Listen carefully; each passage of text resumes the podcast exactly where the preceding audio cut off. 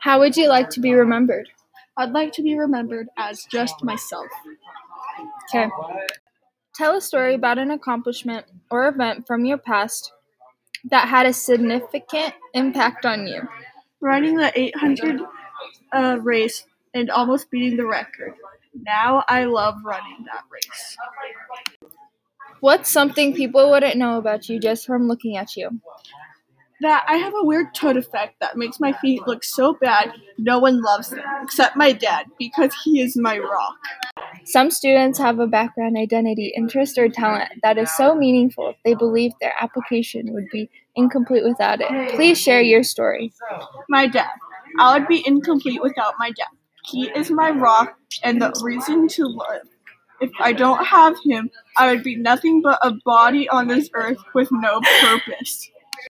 Reflect on a time when you challenged a belief or idea. What prompted you to act? What you would you make the same decision again?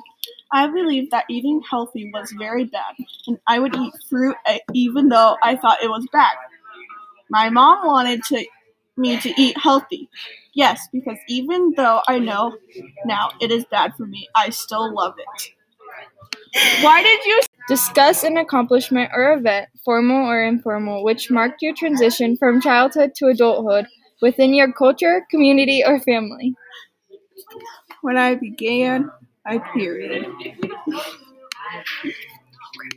Tell a story about a place that is important to you. Paint a picture of the place and talk about why it is important to you.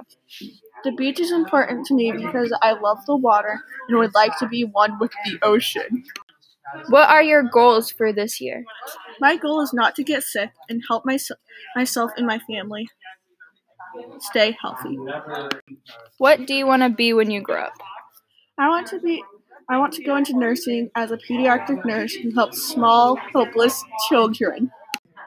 What do you like best about yourself? I like my nose.